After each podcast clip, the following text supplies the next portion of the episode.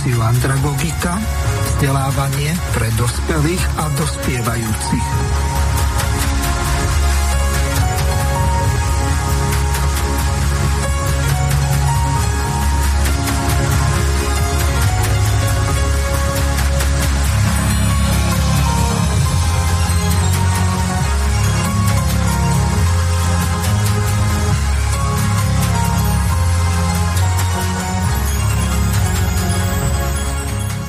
Vážené a milé poslucháčky a poslucháči, od mikrofónu vás zdraví Miroslav Hazucha, ktorý vás bude sprevádzať reláciou Vzdelávanie pre dospelých. Témou dnešnej relácie je zmluva so Spojenými štátmi o obranej dohode. V dnešnej relácii pozvanie prijali pán Branislav Fábry. Zdravím vás, pán docent. Dobrý deň, prajem. A pani inžinierka Iveta Michaliková. Zdravím ťa, Junka. Prajem pekný deň. Výborne, tak spojenie nám funguje. Tak, ako bolo v úvode povedané, v druhej časti relácie, tak budete sa môcť aktívne zapojiť cez hlasové hovory. Oteraz môžete písať, niektorí nám už aj pred reláciou nejaké e-maily napísali, tak im vopred ďakujem a takisto aj vám ďakujem za to, že táto relácia bude interaktívna a verím tomu, že téma, ktorej sa dnes budeme venovať, je tak zaujímavá a tak dôležitá pre budúcnosť Slovenska, že vás nechá chladnými. Prejdem rovno k prvej zvukovej ukážke, ktorú nahral Ereport a tam sa dozviete o tom, o čom budeme dnes hovoriť. Text analýzy docenta Branislava Fábryho k téme pripravenej dohody o obrannej spolupráci medzi Spojenými štátmi americkými a Slovenskou republikou. Takže niekoľko poznámok k dohode o obrannej spolupráci s Spojenými štátmi americkými. Predmetná dohoda je pre Slovenskú republiku napísaná nevýhodne. Niektoré formulácie poškodzujú zákonom chránené záujmy Slovenskej republiky. Docent Branislav Fábry, pondelok 20. december 2021. Na pozadí pandémie COVID-19 sa stal aktuálnou témou v mesiaci december 2021 návrh dohody o obrannej spolupráci medzi vládou Slovenskej republiky a vládou Spojených štátov amerických. Dokument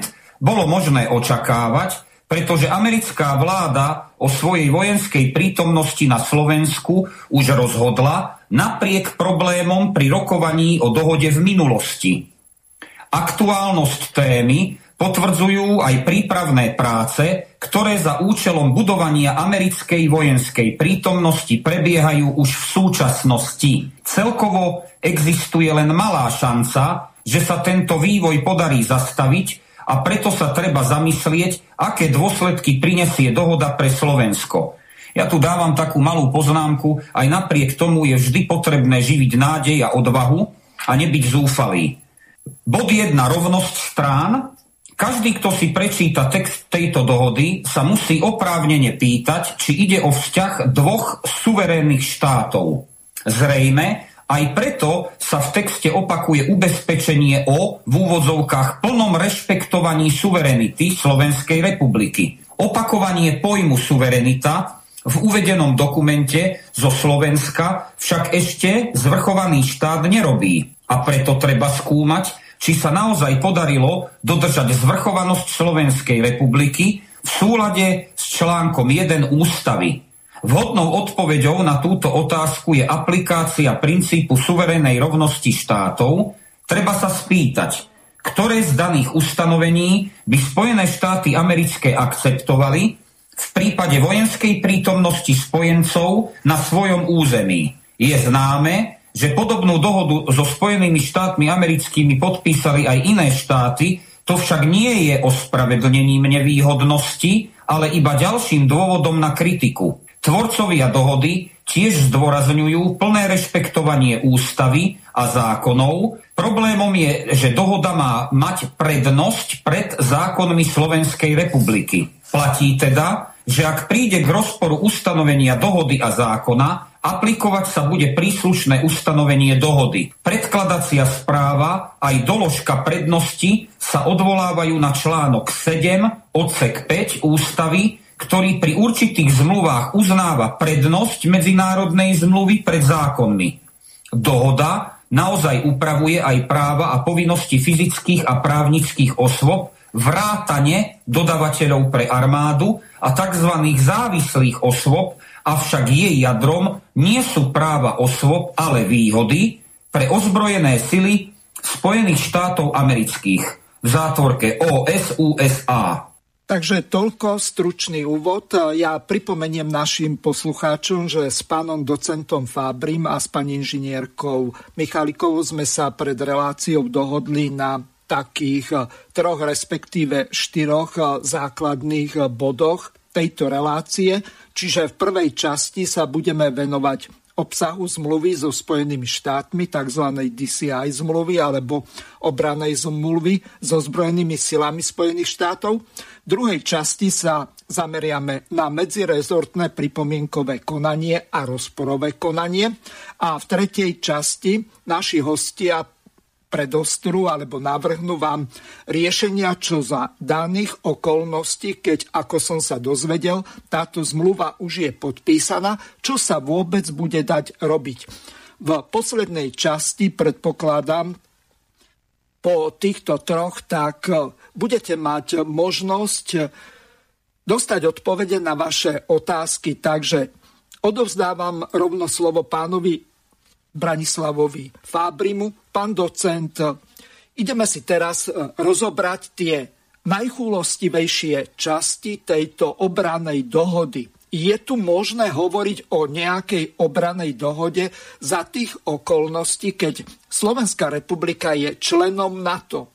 Čiže vzťahuje sa na nás článok 5 Washingtonskej zmluvy, čiže zmluvy Severoatlantickej aliancie. Takže aký zmysel má vôbec takáto dohoda a môžete plynule po zodpovedaní tejto otázky prejsť k tomu, čo máte pripravené. Nech sa páči. Ďakujem veľmi pekne. Predovšetkým by som povedal, že táto dohoda už je vyrokovaná, ale ešte podpis očakávame. Takže toľko k tomu. Moment, takto. Pani inžinierka Michaliková ma dnes informovala, že zmluva či dohoda už je podpísaná. Mám pravdu, pani Michaliková? Upresním. Dohoda bola schválená v rokovaní vlády a podľa mojich informácií je predložená už na rokovanie parlamentu, ale nebola podpísaná ešte prezidentkou a schválená parlamentom. Jasné, aby sme si ujasnili teda vzťahy. Áno. Takže, čo sa týka tejto dohody, predovšetkým chcem povedať, a to je treba veľmi zdôrazniť, Slovenská republika potrebuje priateľské vzťahy so Spojenými štátmi. Napriek tomu však tieto vzťahy musia byť vytvorené v súlade so známou zásadou, rímskou zásadou Clara pacta, boni amici. Potrebujeme teda dohodu, ktorá vyjasní naše vzťahy.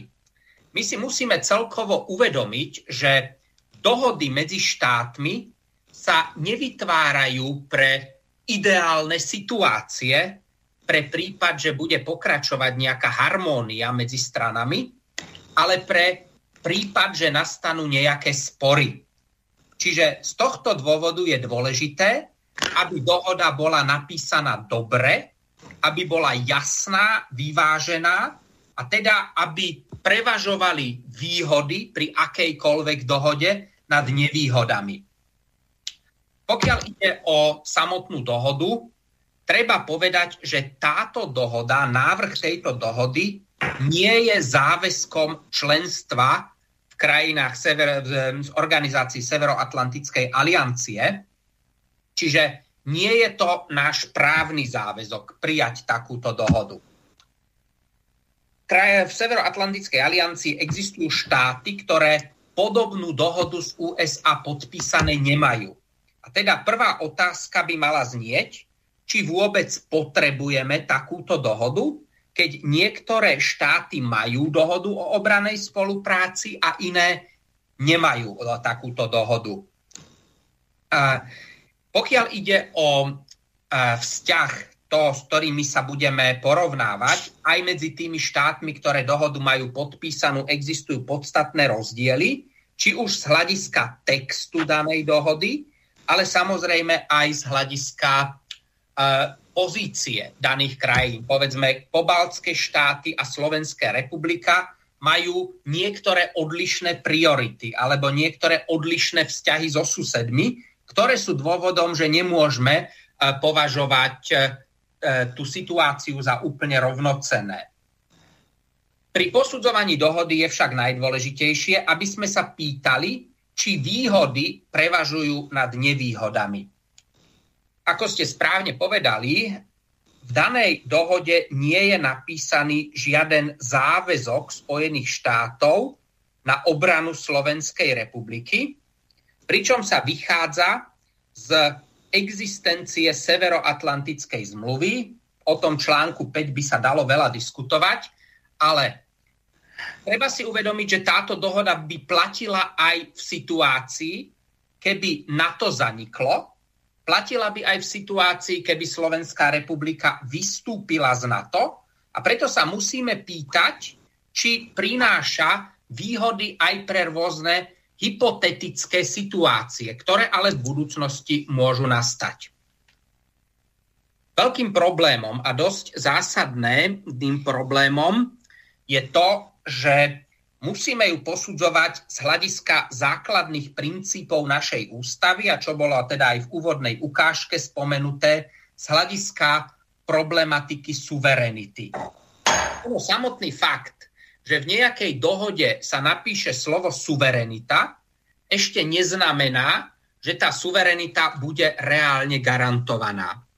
Pretože Spojené štáty suverenitu garantovali Kube v dohode z roku 1903, ktorá sa týkala aj vytvorenia základne v Guantanáme, a Spojené štáty tam výslovne hovorili o uznaní pokračovania najvyššej suverenity Kubánskej republiky nad dohodnutými územiami a vodami.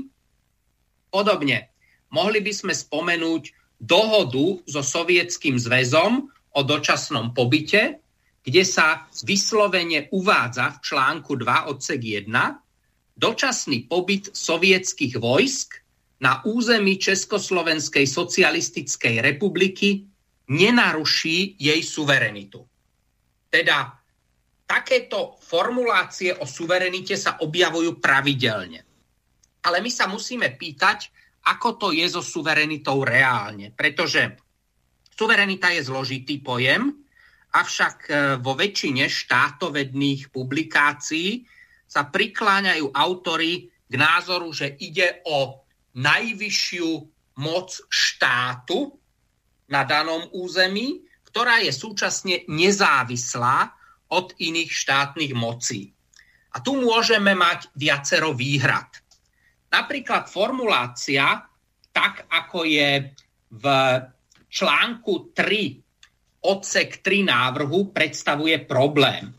Pretože Slovenská republika sa zaviazala sprístupniť verejné pozemky a zariadenia, súkromné pozemky a zariadenia na žiadosť Spojených štátov, samozrejme bez náhrady, čo predstavuje problém najmä z hľadiska nezávislosti tej najvyššej suverénnej moci od iných štátnych mocí. Čiže tu je jeden z prvých problémov, ktorý môže nastať a na ktorý teda musíme poukázať. Veľkým problémom je aj to, že sa Slovenská republika zaviazala prispôsobovať niektoré svoje právne predpisy požiadavkám alebo potrebám a implementovať ich v súlade s potrebami ozbrojených síl USA. Je to všetko s dosť významným zásahom do suverénnych práv. Otázkou je aj to, akým spôsobom by sme mali vykonávať kontrolu rozmiestneného materiálu na našom území. Otázka kontrasignácie pre presunov z druhej strany. Viaceré zásahy do suverenity tu celkom určite existujú. No a tieto otázky musíme riešiť aj v súvislosti s množstvom situácií, ktoré by potenciálne mohli vzniknúť.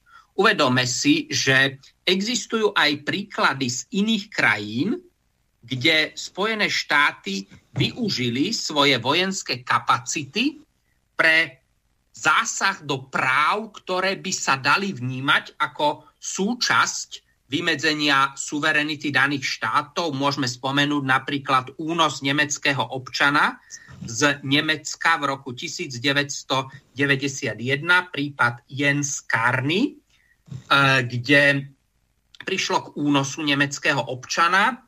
Je to niečo, čo je problém. Vieme, že na území mnohých iných krajín východnej a strednej Európy existovali zariadenia, ktoré neboli v súlade s ústavným poriadkom daných krajín, povedzme tie tajné väznice CIA, kde sa vykonávali akty, ktoré sú v zjavnom rozpore s ústavami daných krajín. Bolo to napríklad aj v Poľsku, aj v Rumunsku, aj v niektorých ďalších krajinách, aspoň podľa informácií, ktoré sú k dispozícii, pretože veľa o tom nevieme, ale my sa musíme zaoberať otázkou, ako potenciálne do budúcna zabrániť takýmto zásahom do práv Slovenskej republiky, do suverénnych práv Slovenskej republiky, a práve preto musia byť v dohode naformulované práva a povinnosti tak, aby sa zabránilo, aby neprichádzalo k rôznym potenciálnym zásahom do našich suverénnych práv.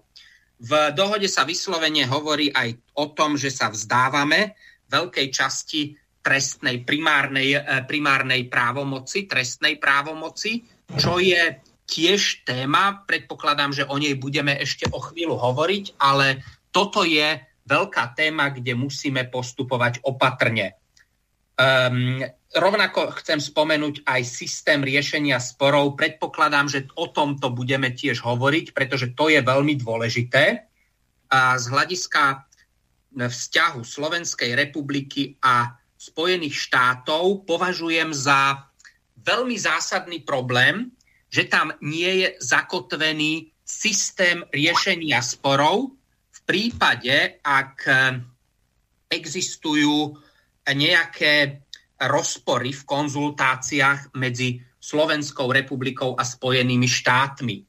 Takže tá formulácia, ktorá sa nachádza v návrhu dohody, je veľmi nevýhodná a mali by sme sa pokúsiť o inú formuláciu. Ja tu spomeniem v zásade to, čo sa objavilo, a porovnám to s niektorými inými dohodami. Takže pokiaľ ide o článok 29, píše sa tam výslovne: spory a iné otázky, ktoré podliehajú konzultáciám v zmysle tejto dohody, sa nepredložia žiadnemu vnútroštátnemu súdu, ani žiadnemu medzinárodnému súdu, tribunálu alebo podobnému orgánu, ani žiadnej tretej strane. Toto je veľký problém z hľadiska vynúcovania práv a povinností Slovenskej republiky.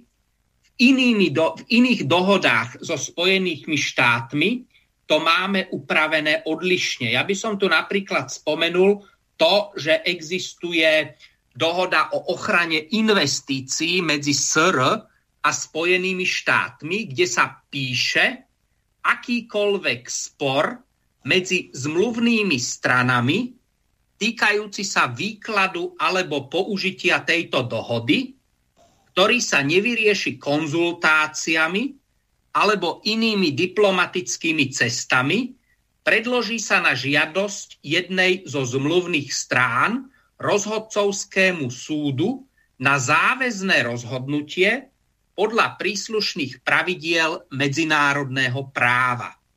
Ak sa zmluvné strany nedohodnú inak, bude platiť UNCITRAL s výnimkou ustanovení zmenených zmluvnými stranami alebo rozhodcami.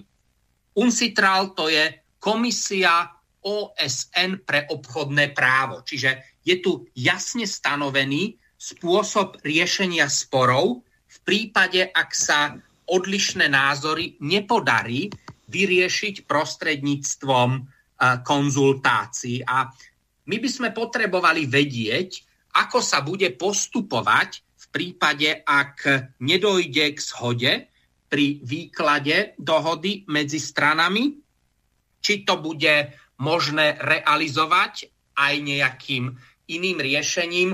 Niektorí politici tvrdili, že tam bude možná arbitráž. S tou arbitrážou je ale problém, že s arbitrážou musia súhlasiť obe strany, pokiaľ nebude naformulovaná veľmi presne v samotnej dohode. Navyše v tej formulácii, ktorá je uvedená v našom vlastnom materiáli, teda v návrhu dohody, sa hovorí o tom, že sa nepredloží ani podobnému orgánu. Čiže predstava o rozhodcovskom súde, ktorý by rozhodol, ak sa Slovenská republika nedohodne so Spojenými štátmi, budú môcť USA ľahko odvrátiť práve na základe článku 29 odsek 3. Čiže tá predstava o arbitráži je nereálna pri tomto znení. USA by museli vyslovene súhlasiť a vzhľadom na to, že ak dojde k rozporu, napríklad aj rozporu v otázke výpovede, neuznajú výpoveď kvôli nejakým formálnym dôvodom, tak ten článok 29 nerieši, nevytvára možnosť, aby sme sa obrátili na nejaký iný orgán, ktorý by ochránil naše práva. Preto je veľmi dôležité ošetriť takéto situácie, ošetriť takéto záležitosti a uvažovať pritom aj o situáciách, že medzi Slovenskou republikou a USA nebude panovať taká harmónia, ako panuje medzi oboma vládami v súčasnosti, ale že sa vzťahy podstatne zhoršia. Že medzi Slovenskou republikou, že sa zhoršia vzťahy medzi Európskou úniou a Spojenými štátmi. Aj to je možné diskutovať. Čiže veľmi potrebné, aby sa podarilo vytvoriť systém riešenia sporov, ktorý nám pomôže v prípade, ak nastanú nezhody so Spojenými štátmi. Ja viem, že USA nie vždy dodržiavajú medzinárodné právo, ale na druhej strane takýto, povedzme, medzinárodný súd alebo rozhodnutie medzinárodného súdu je veľmi silný argument a USA si len tak ľahko netrúfnú v prípade aj voči vlastnej verejnosti ignorovať takéto rozhodnutia. V minulosti bolo veľa prípadov, keď USA uznali rozhodnutia medzinárodných súdov, čiže je dôležité mať takéto ustanovenie aj v dohode. Čo sa týka ďalších otázok, ja by som tu poukázal možno na tému, o ktorej sa diskutuje, ale ktorá je tiež veľmi dôležitá, a to je otázka jadrových zbraní. Mnohí v súčasnosti hovoria, že nepotrebujeme do dokumentu zakotviť problematiku jadrových zbraní, pretože jadrové zbranie na Slovensku nikto neplánuje rozmiestniť. Ale ak to teda nie je problém, kľudne to napíšme do dohody. Naformulujeme to tak, aby sa jadrové zbranie nemohli na Slovensku rozmiestniť. V tejto súvislosti opäť nemôžeme sa spoliehať len na nejakú všeobecnú formuláciu o tom, že Slovenská republika a Spojené štáty rešpektujú svoje medzinárodné záväzky, pričom v podstate ani zmluva o nešírení jadrových zbraní tam nie je vyslovne uvádzaná, ale hovorí sa tam o medzinárodných záväzkoch. Pretože za 10 rokov alebo za viac rokov, čo bude tá zmluva platná, sa medzinárodné záväzky môžu zmeniť. Ono nie je vylúčené, že sa rozpadne systém odzbrojovania, ako sa sme videli v posledných rokoch. Spojené štáty odstúpili od viacerých dohôd a zmluv v oblasti zbrojenia. Tento trend môže pokračovať aj v budúcnosti. A my potrebujeme teda predvídať aj nejaké situácie do budúcna. My potrebujeme v tejto dohode vytvoriť formulácie, ktoré zabránia takýmto hypotetickým, ale možným situáciám niekedy v budúcnosti. Čiže s takýmito témami nemožno zaobchádzať ľahko vážne a povedzme spôsob, ako sa k tomu postavil minister obrany, tak to je veľmi neseriózne. Zatiaľ teda toľko, určite sa vrátime k ďalším spomínaným veciam. Pani Michaliková, Ivka, chceš pána docenta doplniť? Tak my sme pripomienkovali ešte viacej bodov. V podstate sa stotožňujeme s niektorými bodmi, ale tu by som ešte chcela ja podotknúť. My sme sa ozvali aj k tým bodom, ktoré si nie každý všimol, že dohoda o spolupráci, citujem bod, dobre, dohoda o spolupráci v súčasnom znení umožňuje americkým silám využívať vojenské letiská Malacky, Kuchyňa a Sliač, a tam pokračuje veta, prípadne iné dohodnuté zariadenia a priestory.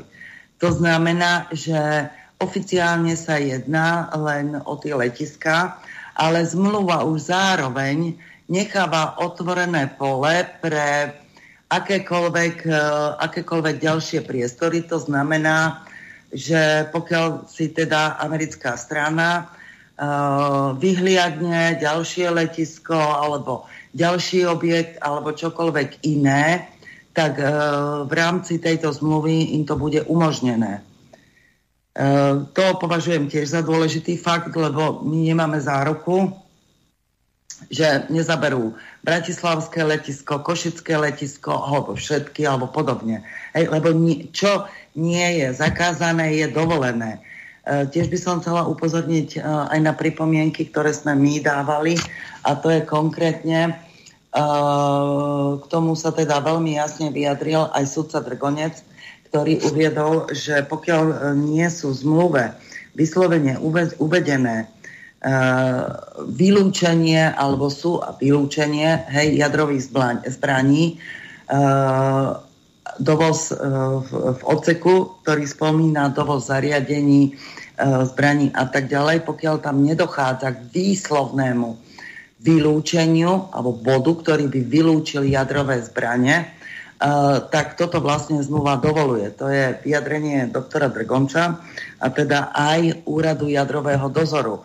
Toto považujem za veľmi dôležité, pretože mám dojem, že teda táto zmluva presne úmyselne nevymedzila obsah toho, čo predstavujú zariadenia, ktoré budú na naše územie dovezené, vyvezené, alebo môžu byť aj distribuované ďalej.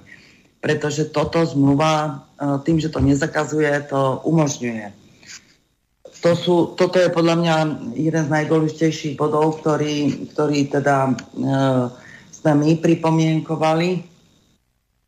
No, ja sa spýtam na jednu veľmi dôležitú vec. Okrem jadrových zbraní sú podobne nebezpečné aj chemické a najmä bakteriologické a biologické zbranie. Čiže už aj pri tej preprave napríklad zo železníc na to konkrétne letisko, alebo dokonca, kde my máme zaručené to, že nejakí agenti, tým nechcem niečo prinášať alebo podozrievať nejakých agentov, aby sa napríklad nestalo to, z čoho obviňujú ruských agentov vo Vrbieticách v Českej republike. Čo ak náhodou niekto odpáli nejaký takúto dodávku, ktorá bude smerovať na to letisko počas tej prepravy.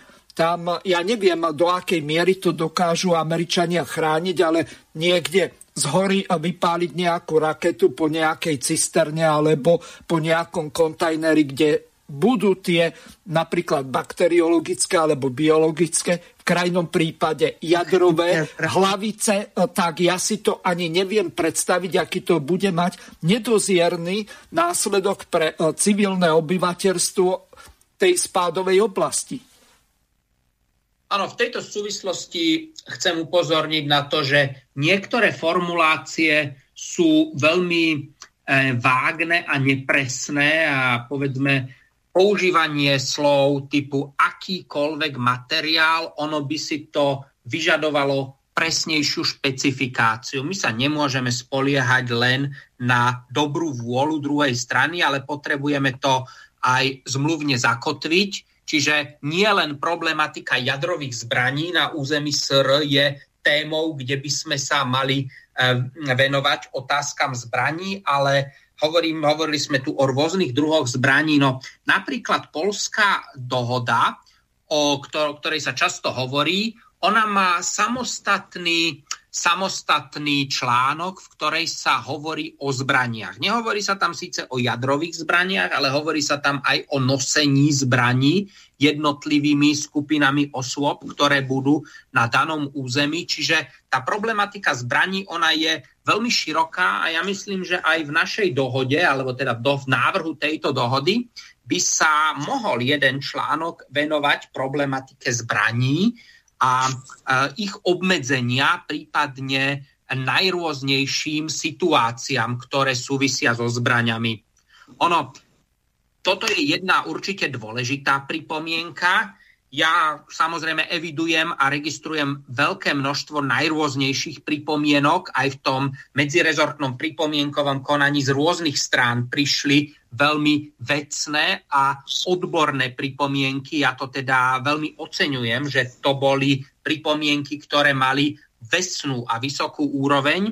No a samozrejme hovorili sme, pokiaľ išlo našu petíciu a našu pripomienku. My sme tam zdôrazňovali aj, povedzme, problematiku ochrany verejného zdravia. Lebo opäť v našej dohode sa vôbec nepočíta so situáciou, že by mohla vypuknúť pandémia. Naopak v poľskej dohode sa vyslovne spomína situácia, že WHO bude hovoriť o epidémii alebo pandémii v konkrétnej krajine a teda tá dohoda v článku 32 odsek 2 vyslovene pozná aj pravidlá na ochranu verejného zdravia v prípade, že WHO vyhlási pandémiu alebo epidémiu v nejakej krajine. Naša dohoda sa danej problematike vôbec nevenuje. Spomína tam len jeden článok, ktorý hovorí o verejnom zdraví, ale nespomínajú sa tam konkrétne situácie pandémie, epidémie. Keď sme boli na rozporovom konaní, tak úradníci nám tvrdili, že máme pravidlá pre riešenie situácie pandémie. Dôležité je to ale, aby boli tie pravidlá záväzne stanovené aj v dohode. Nevidím dôvod, aby sme odmietli zakotviť pravidlá týkajúce sa pandémie do tohto dokumentu, zvlášť keď rôzne skupiny obyvateľov Slovenskej republike sú obmedzované zásadným spôsobom kvôli, nazvime to, opatreniam, vyhláškam Úradu verejného zdravotníctva, právnym aktom, ktoré sú mnohokrát na hrane ústavy, ale samozrejme teraz nebudem túto tému otvárať, len je dôležité, aby sme aj vo vzťahu k prítomnosti amerických ozbrojených síl a teda nie len ich, ale aj civilnej zložky, aj dodávateľov, rodinných príslušníkov, teda závislých osôb, posudzovali verejné zdravie ako jednu z najvyšších priorít. Pretože keď to deklarujeme vo vzťahu k našim občanom, mali by sme toto riešiť aj vo vzťahu k za ozbrojeným silám USA a teda nie len ozbrojeným silám, pretože sem budú prichádzať aj dodávateľia, závislé osoby, rodiny, príslušníci a mnohí ďalší z civilnej zložky, povedzme, ktorí môžu prichádzať aj z rizikových krajín. A toto sme veľmi zdôrazňovali práve v našej hromadnej pripomienke. Ja samozrejme by som mohol spomenúť ďalšie body, ale nebudem takto prechádzať po bodoch. Bolo by dobré, každý si to môže pozrieť aj v hromadnej na Slov-Lexe na stránke. Je však dôležité, aby sme vytvorili systém pravidiel, ktorý nebude diskriminačný pre obyvateľov, občanov Slovenskej republiky voči povedzme osobám, ktoré sú rodinnými príslušníkmi amerických vojakov alebo aj samotným príslušníkom ozbrojených síl. Teda jednou z vecí je to vytvoriť status osôb, ktorý nebude jednostranne zvýhodňovať pred našimi občanmi. A rovnako tak treba povedať, kde sa bude brať do úvahy napríklad aj európske právo. To sú všetko veci, o ktorých musíme hovoriť a ktoré nemôžeme zľahčovať nejakými takými úvahami, že však sa stavme, či za 2 roky sa niečo podobné objaví na Slovensku. Tým narážate na to vyjadrenie alebo tú stávku ministra Naďa, kde vyzval tých opozičných politikov. Samozrejme nielen opozičných politikov, ale aj ďalšie skupiny osôb tam konkrétne menoval, ktorí už v politike nie sú. A vyzval ich na stávku. Ja myslím, že k takej vážnej téme nemôžeme pristupovať k tomu ľahko vážne, že urobme stávku a až by sa tu povedzme objavili jadrové zbranie, tak čo nám pomôže, že niekto rezignuje alebo niekto nerezignuje. To nám v danej situácii už pomôcť nemôže. Čiže my musíme dopredu uvažovať o všetkých možných situáciách, ktoré na základe takejto dohody môžu nastať a ako je potrebné v rámci dokumentu riziká vylúčiť. Teda je potrebné pristupovať k príprave daného dokumentu s nejakým pohľadom do budúcnosti a netreba sa odvolávať stále, že ten, kto hovorí o potenciálnych rizikách danej dohody, je alarmista. Treba racionálne pristupovať k legislatívnemu procesu a prospektívne odhadovať následky, aké môže konkrétny dokument priniesť. A v tomto ja vidím jeden z tých základných problémov, že existuje tu snaha túto dohodu pretlačiť bez ohľadu na racionálne námietky, ktoré sú teda veľmi oprávnené a ja myslím teda, že mali by sme sa k tomu postaviť celkovo racionálne. Ja vidím tu trend, že sa škandalizuje každý racionálny postoj, ktorý je odlišný od toho, nazvime to tak, politicky želaného postoja. A toto je pri tvorbe akýchkoľvek dokumentov veľmi na škodu. Tieto hromadné pripomienky boli vecné, ja by som povedal, veľmi vecné boli pripomienky generálneho prokurátora. To neboli ľahkovážne politické vyjadrenia, ako robia niektorí jednotlivci, ale to boli seriózne pripomienky, kde on urobil naozaj serióznu legislatívnu úvahu, čím čiastočne suploval aj štátne orgány predkladateľov. On sa zamyslel nad tým, k akým jednotlivým následkom by dané ustanovenie mohlo viesť. A potom sa pýtal, akou formuláciou by sme to riziko mali vylúčiť. Takto by vlastne mali postupovať tí, ktorí nejakú dohodu alebo iný dokument do medzirezortného pripomienkového konania predkladajú. Keď napríklad začali teraz hovoriť, že 23 štátov má nejaké podobné dohody. Mohli urobiť analýzu, mohli urobiť nejaký výstup, v ktorom by porovnávali. Tu sú rovnaké, tu sú odlišné. Toto neurobili a dokonca, keď sa jedna sudkyňa veľmi seriózne pokúsila posudzovať tieto dohody niektorých štátov z hľadiska právneho štátu, tak ju potom konkrétny politik aj v sobotných dialogoch za to zhadzoval, pričom ale nemal pravdu a navyše nemôžeme sa k serióznym úvahám stavať takýmto odmietavým spôsobom. Naopak, my musíme oceňovať prácu tých, ktorí suplujú predkladateľov. Toto by mali urobiť predkladatelia, že porovnajú jednotlivé dohody daných štátov, že poukážu na to, aké riziko prináša konkrétne ustanovenie dohody. Ale v zásade sme svedkami len toho, že sa spochybňuje každá námietka, nie vecne, ale tým, že stavme sa, alebo tým, že no to je tak, keď sudkyňa posudzuje medzinárodnú zmluvu a podobne. Toto nie je spôsob, ako postupovať v racionálnom procese tvorby práva. Pán Fábry, ja tu mám pripravenú tú ukážku od pani doktorky Dany Jelinkovej, tak aspoň časy z nej prehráme, aby naši poslucháči mali prehľad, že o čom pani doktorka hovorila. Jedná sa o sudkyňu Krajského súdu. Vy ste reagovali aj na dohodu, ktorú plánuje Slovensko podpísať. Je to dohoda o spolupráci s USA. Ste ju čítali teda? Áno. Čítala som ju a vlastne spravila som k tomu aj takú analýzu základnú ohľadom fungovania súdneho systému a právneho štátu. Potom sme sa zamerali aj na nejakú komparatistiku, že sme si zobrali aj iné dohody alebo zmluvy, ktoré teda USA uzatvorilo s inými štátmi. Spravili sme k tomu nejaký výstup, ktorý by som chcela zverejniť v najbližších dňoch, aby sme si teda nejakým spôsobom porovnali, že či sa skutočne jedná o štandardnú zmluvu, alebo že ako k tejto problematike pristúpili iné štáty.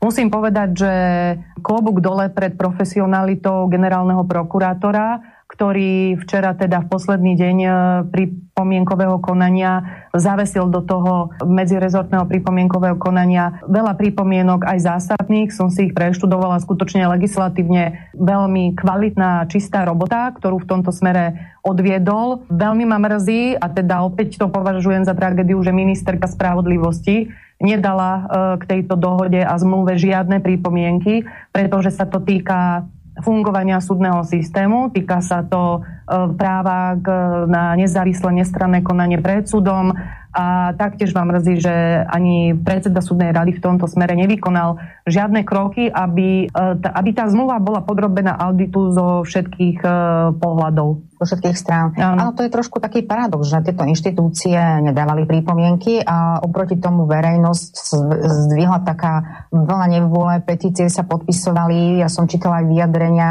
bývalého ústavného sudcu Jana Drgonca, ktorý k tomu napísal veľmi peknú analýzu, porovnával zmluvy, ktoré USA podpisovali s Indiánmi ešte v minulosti, ktoré boli nevýhodné samozrejme pre Indiánov.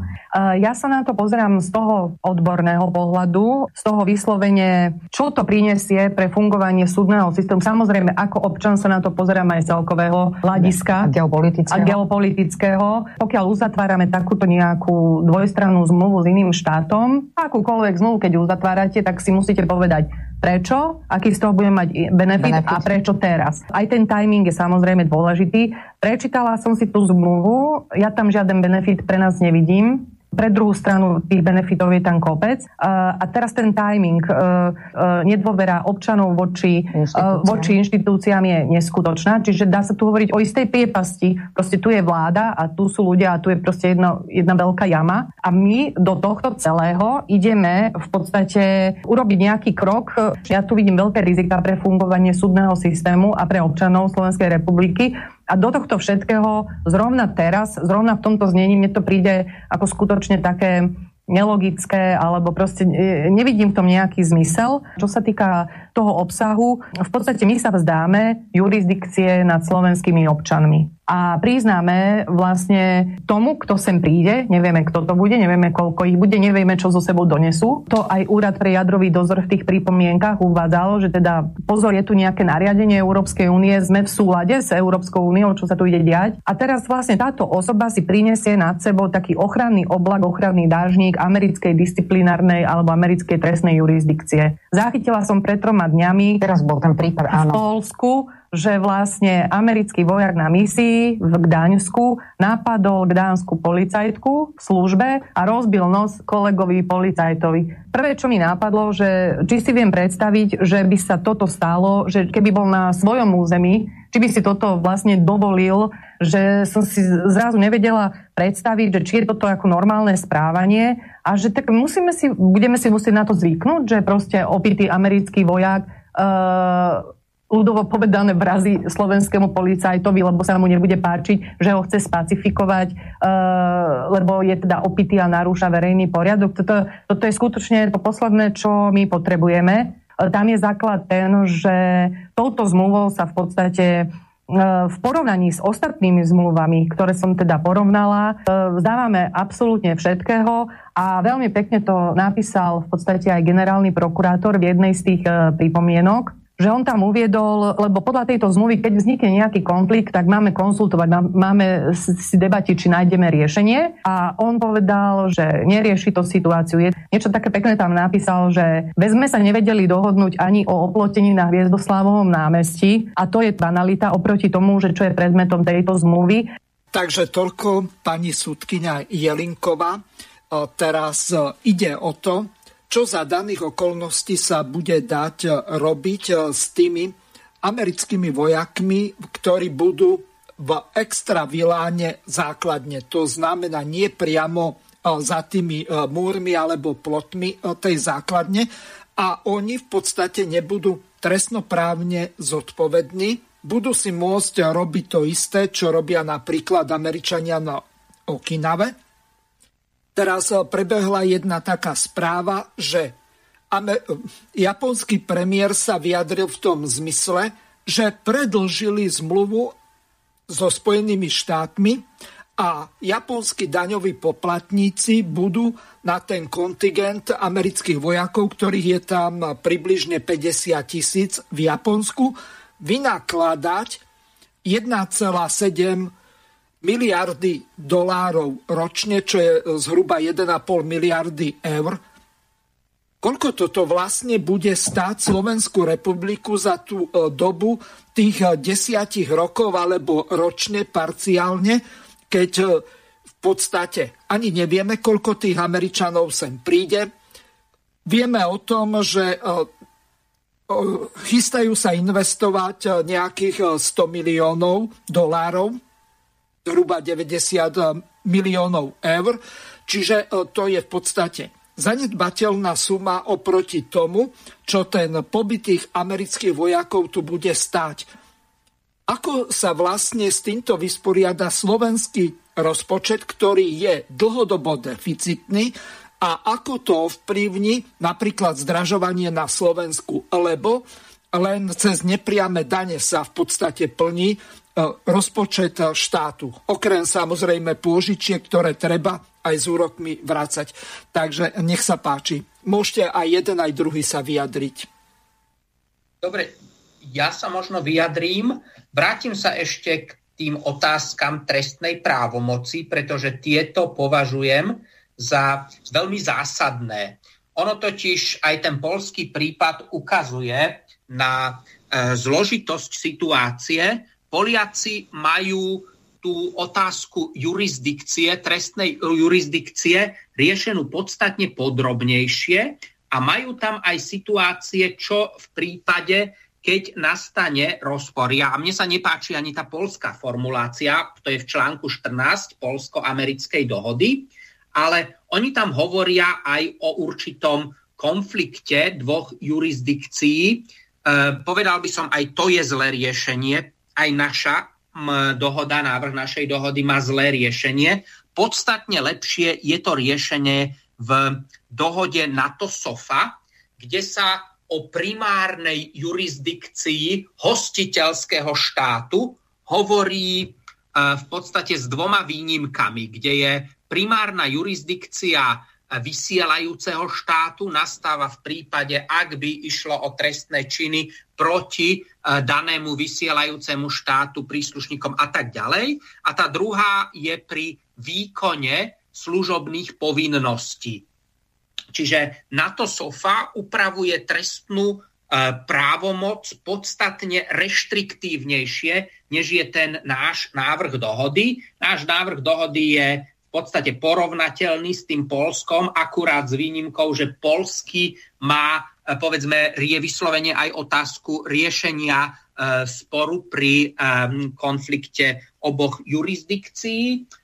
Pokiaľ ide, sa ani ten nie je dobrý, ale pokiaľ ide o trestnú právomoc, ja by som tu možno ešte povedal, že to, ako je to riešené týchto dohodách aj so Slovenskou republikou, sa mi nepáči preto, lebo dokonca ani dohoda o dočasnom pobyte sovietských vojsk nebola tak výhodná pre cudzie vojska a tam sa vyslovene písalo: pri trestných činoch a priestupkoch, ktoré na území Československej socialistickej republiky spáchajú osoby patriace k sovietským vojskám alebo členovia ich rodín, uplatňuje sa československé právo a pôsobia československé súdy, prokuratúra a iné orgány príslušné pre otázky stíhania trestných činov. Takto sa to uvádza v článku 9. Existujú z toho prípadu dve výnimky, ktoré sú približne porovnateľné s tými výnimkami v NATO SOFA. To znamená, ak by išlo o trestné činy iba proti Sovietskému zväzu, osobám patriacim a tak ďalej, alebo pri výkone plnení služobných povinností a v tomto prípade dokonca v priestoroch stálych posádok.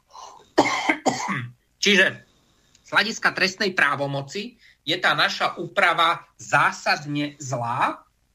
Mali by sme zostať pri tom statuse NATO SOFA, nemali by sme pokračovať takýmto nadmerným udeľovaním výhod. Problém samozrejme je aj to, čo ste spomínali s daňami a poplatkami. Vôbec sa mi teda nepáči to generálne oslobodenie od daní a poplatkov, tak ako sa formuluje. Čiže opäť, toto je opäť nevýhodnejšie než napríklad tá dohoda, ktorá bola vo vzťahu aj k dočasnému pobytu sovietských vojsk. Čiže to je dohoda, ktorú treba odsúdiť, ktorá bola veľkou hanbou v našej histórii, ale niektoré otázky mala riešené dokonca oveľa reštriktívnejšie voči sovietským vojskám než táto dohoda voči ozbrojeným silám USA. Čiže my musíme aj tú otázku, povedzme, daní a poplatkov, rôznych úľav, ktoré sa tu poskytujú, aj povedzme dodávok vody a elektriny, posudzovať ako niečo, kde si Slovenská republika musí uplatňovať svoje suverénne práva a urobiť analýzu výhod a nevýhod. Ja som napríklad, nechýba táto analýza nákladov a výnosov, pričom aj tých 100 miliónov na opravu letísk, to nie je zďaleka isté. Môže sa stať, že Slovenská republika podpíše túto dohodu a súčasne ale výhody neprídu. To znamená, že my podpíšeme, ale 100 miliónov nepríde, pretože ak kongres schváli menšiu sumu, alebo len časť pôjde na opravu našich letísk, alebo kongres to neschváli vôbec, tak Slovenská republika nebude mať právny nástroj, ako vynútiť tieto peniaze do opravy letísk. Čiže my sa tu spoliehame na jednej strane na dobrú vôľu druhej strany a súčasne sa zavezujeme k povinnostiam, ktoré sú vynútiteľné na základe textu dohody. Vidím tu veľký problém. No, mňa by ešte zaujímala jedna vec. V podstate na toto sa pýta aj jeden poslucháč, ktorý sa podpísal ako Milan. Akú šancu bude mať Slovenská republika pri ukončení dohody DCA so Spojenými štátmi, keď Američania po 10 rokoch nebudú chcieť uznať ukončenie dohody a odísť zo Slovenska? Kto ich stadiaľto vyženie, alebo budeme čakať na ich dobrovoľný odchod, keď sa zmení prezident Spojených štátov? Toto je otázka, ktorá je veľmi dobrá a ja som sa jej čiastočne venoval už pri tom ustanovení článku 29 našej dohody, ktorú považujem za veľmi nevýhodnú, pretože nemáme vyriešený systém riešenia sporov. Čiže porovnal som to s tou dohodou o ochrane investícií, kde sa pomenovali jasné pravidlá, na ktorý súd, podľa akých pravidiel sa v prípade sporu s USA môžeme obrátiť. V prípade tejto obrannej spolupráce je ale problém, že my sme vylúčili tú možnosť opierať sa o niekoho silnejšieho, o nejakú tretiu stranu. To nemusí byť nutne niekto, kto by automaticky rozhodol v náš prospech, ale nejaký súd, ktorý by nám pomohol v prípade tejto situácie, ak nastane rozpor medzi USA a Slovenskou republikou, to môže nastať pri výpovedi. To znamená, ak my podáme výpoveď, ale Spojené štáty povedia, ona je formálne nenáležitá, nie je dostatočne určitá, má iné nedostatky. Niekto bude musieť vyriešiť rozpor v interpretácii. V Platí to ale aj o situácii, keby nastalo niečo v priebehu tých 10 rokov úvodného počiatočného obdobia, len tých Američanov je dôležité, aby sme mali jasný vzťah, akým spôsobom riešiť rôzne názory. Niektorí hovoria, že to je alarmizmus, ale ja som v tejto situácii upozornil aj na to, že medzi Kubou a USA dodnes panuje spor o statuse dohody alebo o dohode o vojenskej základni na Guantanáme. Kuba tvrdí, že je neplatná podľa medzinárodného práva. Už od 61. roku to tvrdí Kuba. A Spojené štáty trvajú na tom, že tá dohoda je platná. Teda prišlo tu k rozporu medzi dvoma predstavami o jednotlivých inštitútoch z dohody. A je potrebné zamyslieť sa aj v našej dohode, ako by sme riešili spory. Ja nehovorím, že toto je porovnateľná situácia vo všetkých ohľadoch, ale ako riešiť spory, keď medzi nami a povedzme Spojenými štátmi príde k zhoršeniu vzťahov. Kuba bola kedysi jedným z hlavných spojencov USA, ale potom prišlo k zmene. Aj do budúcna nemôžeme počítať, že my budeme navždy spojencom Spojených štátov. Čo potom? Bude mať Slovenská republika nejaké možnosti, akým spôsobom presadiť výpoveď voči Spojených štátom? Ja samozrejme dúfam, že nenastane situácia, pri ktorej by Spojené štáty používali tie možnosti v právnom poriadku takýmto pre nás nevýhodným spôsobom, ale my musíme vopred myslieť na to, aby k danej situácii nedošlo. A práve preto ten systém riešenia sporov, kde sa povedia nejaké jasnejšie pravidlá, je dôležitý.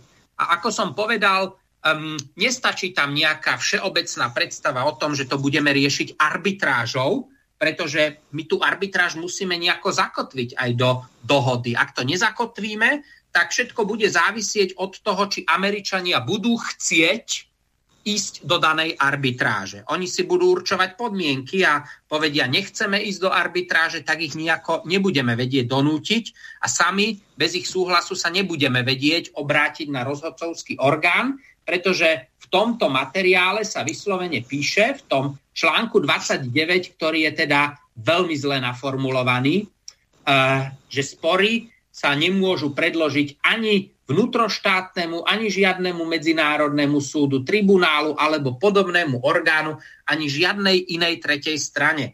To je ustanovenie, ktoré je napísané jednoznačne v prospech silnejšej strany.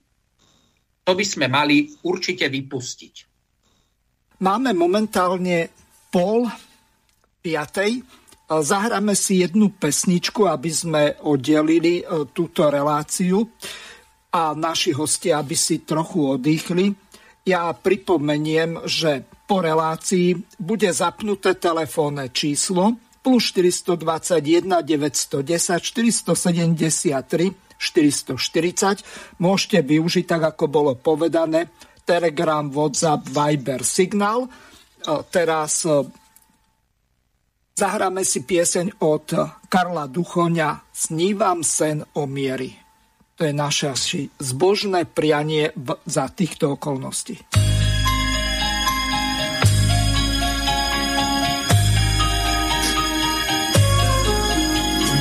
Nočnú lampu zhášam, tma farbu má ako teplý ter. A tak náhle zdá sa, že tu vôkol vládne mier.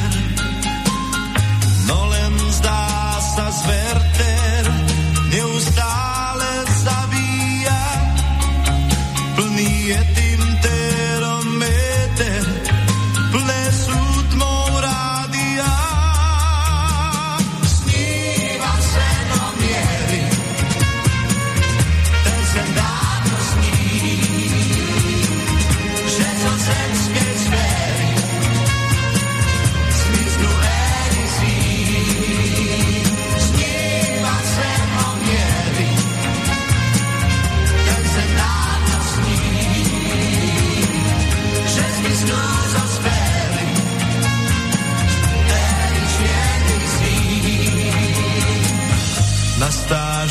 května ťaží túto zem. Aj vypálený Vietnam na čele má, to viem. Prúdom z vén a zo žíl aj krv tryská zemou zím. Kde sa miluj, čítá milaj, tam stále sen svoj sní.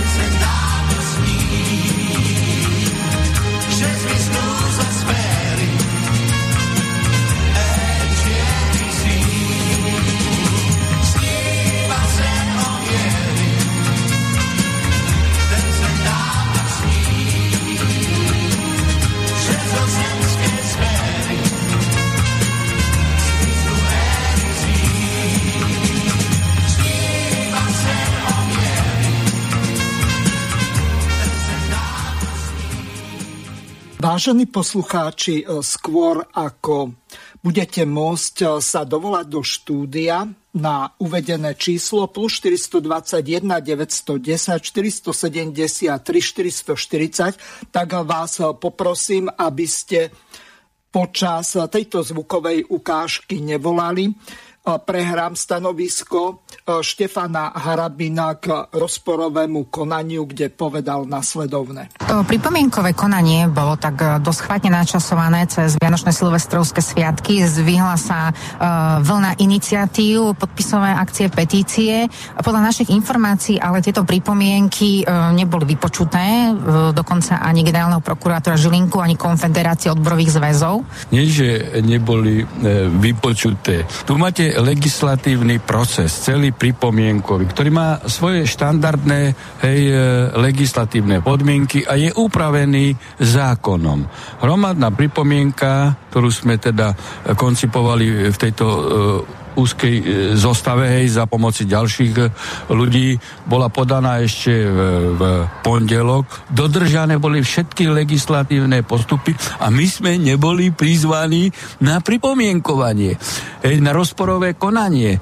Viete si predstaviť, že by som ja ako trestný sudca pojednával? Trestný poriadok predpokladá účasť prokurátora, obžalovaného, poškodeného. A ja by som pojednával bez prokurátora. No všetko je nezákonné a evidentne by som spáchal trestnú činnosť zneužívania právomoci verejného činiteľa. A v tomto smere títo aktéri, ktorí neprizvali nielen nás, teda túto hromadnú pripomienku zastrešujem ktorá bola pod autorstvom, jak sme už pohovorili, ale aj celý rad iných ďalších, vrátane, že neprizvali ani generálneho prokurátora Žilinku. Tak to je zase parketa pána generálneho prokurátora Žilinku, ktorý musí začať okamžite trestne stíhať týchto ľudí za zneužitie právomoci verejného činiteľa. Ale všimnite si tú kozmickú rýchlosť. Pripomienkové konanie uzatvárajú v stredu, dnes údajne už rokovanie vlády a navyše údajne utajené, tak o čo sa hrá? O čo sa hrá? Toto je transparentnosť. Takáto zmluva nemôže mať legislatívny základ už z toho titulu, že sme neboli prizvaní, je neústavná a pokiaľ nebude potvrdená v referende, tak nie je v súlade s ústavou. Navyše si zoberte, však táto zmluva umožňuje, nevylučuje vôbec jadrové, biologické a chemické zbranie na území Slovenska. Americkí vojaci tu môžu chodiť, vraždiť, lúpiť, znásilňovať naše ženy, tak ako to robia pomaly všade na svete, nevynímajú ani Japonsko, veď sa sprítomňujú tieto ich trestné činy a potom ich odvelia do Ameriky. Takúto potupnú zmluvu nepodpísal ani Tyson s Hitlerom, pretože ten podpísal iba na natlak Nemcov ochranu zmluvu, kde teda Nemci mali prísun a mohli presúvať vojsko z juhu na Polsko pri útoku. To bolo všetko, ale nie, že by sme stratili suverenitu nad vlastným územím. Akú úlohu by mal alebo mohol zohrávať ústavný súd? No, pozrite, keď nastúpi právo na území Slovenskej republiky, tak samozrejme, že bude urobené všetko preto, aby takáto zmluva bola zrušená, vypovedaná normálnym legislatívnym spôsobom. Ja by som sa teraz nezaoberal tú úlohou ústavného súdu, pretože každé podanie na ústavný súd musí byť určitým spôsobom sprocesnené, procesne relevantným subjektom, ktorý má na to dispozíciu. Ale hovorím, keď to nebude potvrdené referendum, tak je evidentne v rozpore s ústavou Slovenskej republiky, veď si to treba zobrať článok 7 odsek 1. Takže prvá otázka v tomto druhom kole na pani Michalikovú. Čo za týchto okolností sa ešte dá vôbec robiť s tým pripomienkovým konaním a čo ste vy potom, alebo respektíve odvtedy, ako sme sa pred touto reláciou ešte pred víkendom rozprávali ohľadom tých ďalších krokov obrátenia sa napríklad na ústavný súd a tak ďalej. Mohli by ste za vaše združenie alebo skôr tú iniciatívu tých troch ľudí informovať nejako podrobnejšie našich poslucháčov, čo ste urobili cez víkend. Nech sa páči, Ivka má slovo. Tak my sme zvažovali viaceré možnosti. Takto, najväčší problém je krátkosť času. Čiže keďže to pravdepodobne už bolo schválené a teraz to bude zase, nepochybujem o tom, že v krátkom čase to bude predložené do parlamentu a taktiež nepochybujem o tom, že Čaputovou bude tá zmluva podpísaná okamžite, tak máme možno týždeň, dva, možno ani to nie času. Čiže my tento proces, vzhľadom na to, ako prebehol, že neboli zohľadené pripomienky, boli úplne odignorované, naše neboli a mnohé ďalšie ani zaznamenané v Slov-Lexe, tak je tu viac alternatív. Nebudem o všetkých hovoriť podrobne, lebo to by som teda dala do rúk v podstate zbrania tým, ktorí tú zmluvu pripravujú, ale rozhodne mienime, v prvom rade sme teda hovorili o tom, že aj sme nejaký podnec pracovali na generálneho prokurátora Žilinku, že neboli naše pripomienky prijaté, napriek tomu, že sme splnili všetky legislatívne podmienky.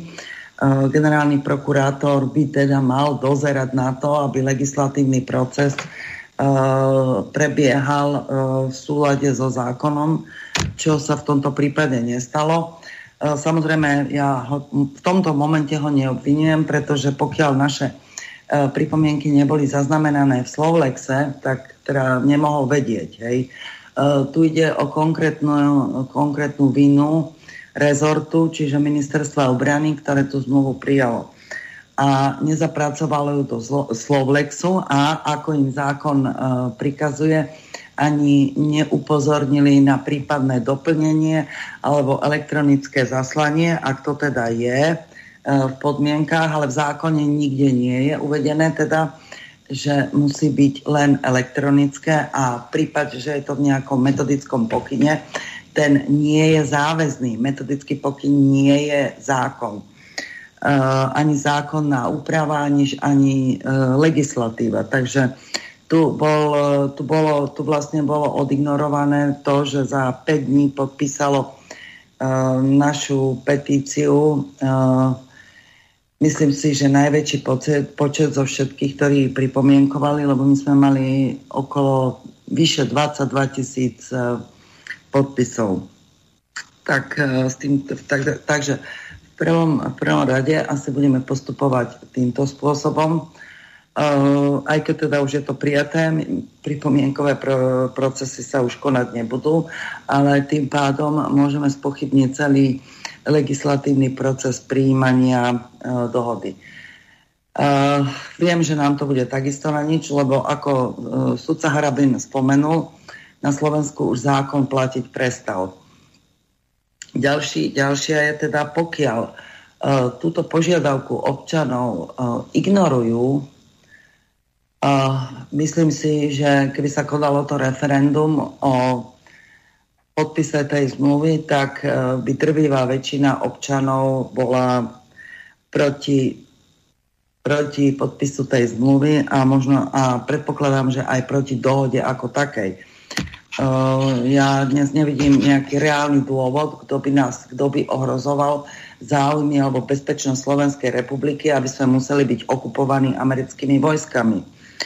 Čiže budeme teda nejakým spôsobom, máme mať nejaké stretnutie, na ktorých sa presne dohodneme, akým spôsobom osloviť všetkých občanov Slovenskej republiky a túto problematiku riešiť. Vždy sa môžeme oprieť o to, že zmluva bola takýmto spôsobom podpísaná urýchlenie a nedotržala legislatívne procesy, čiže tu sa dá samotná tá zmluva napadnúť.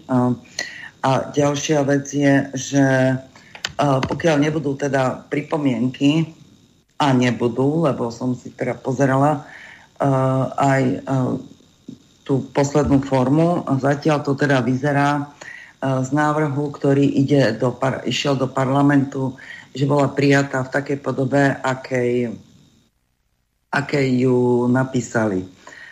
Priznám sa, že ešte úplne podrobne som si to neprečítala, len okrajovo niektoré body, takže zatiaľ z okrajového prečítania vyplýva len to, že tie pripomienky spravidla alebo len až na minimálne neboli akceptované.